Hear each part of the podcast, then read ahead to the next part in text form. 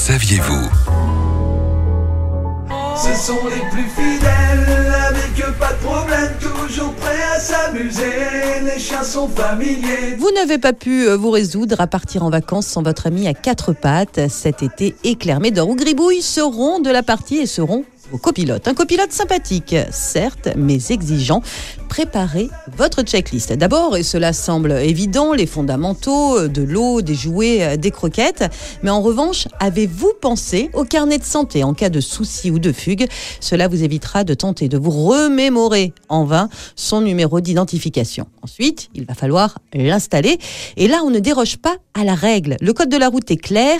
Il est interdit de laisser son animal se déplacer en toute liberté dans votre véhicule sous peine d'amende. Mais pas que. Imaginez en cas de freinage brusque ou si votre chat affolé vient se glisser entre vos pieds, c'est l'accident assuré. On choisit donc un dispositif adapté pour protéger votre animal, comme vous-même d'ailleurs. Un harnais qui s'attache à la ceinture de sécurité à l'arrière, c'est très simple à installer. Même moi, euh, j'y suis arrivé. Une caisse dans le coffre ou un filet et une grille, chacun à sa place. Et puis on n'oublie pas, lors des pauses régulières, toutes les deux heures, euh, bien évidemment, de sortir son chien. On ne le laisse pas dans le véhicule, même pour quelques minutes. L'été, la température dans l'habitacle peut dépasser les 40 degrés en moins de 10 minutes et en cas de canicule, dépasser les 60 degrés en moins de 15 minutes. Un dernier mot pour vous dire de profiter. En vacances, vous serez plus détendu et plus disponible pour votre compagnon à quatre pattes. Tout ou heureux, maître heureux.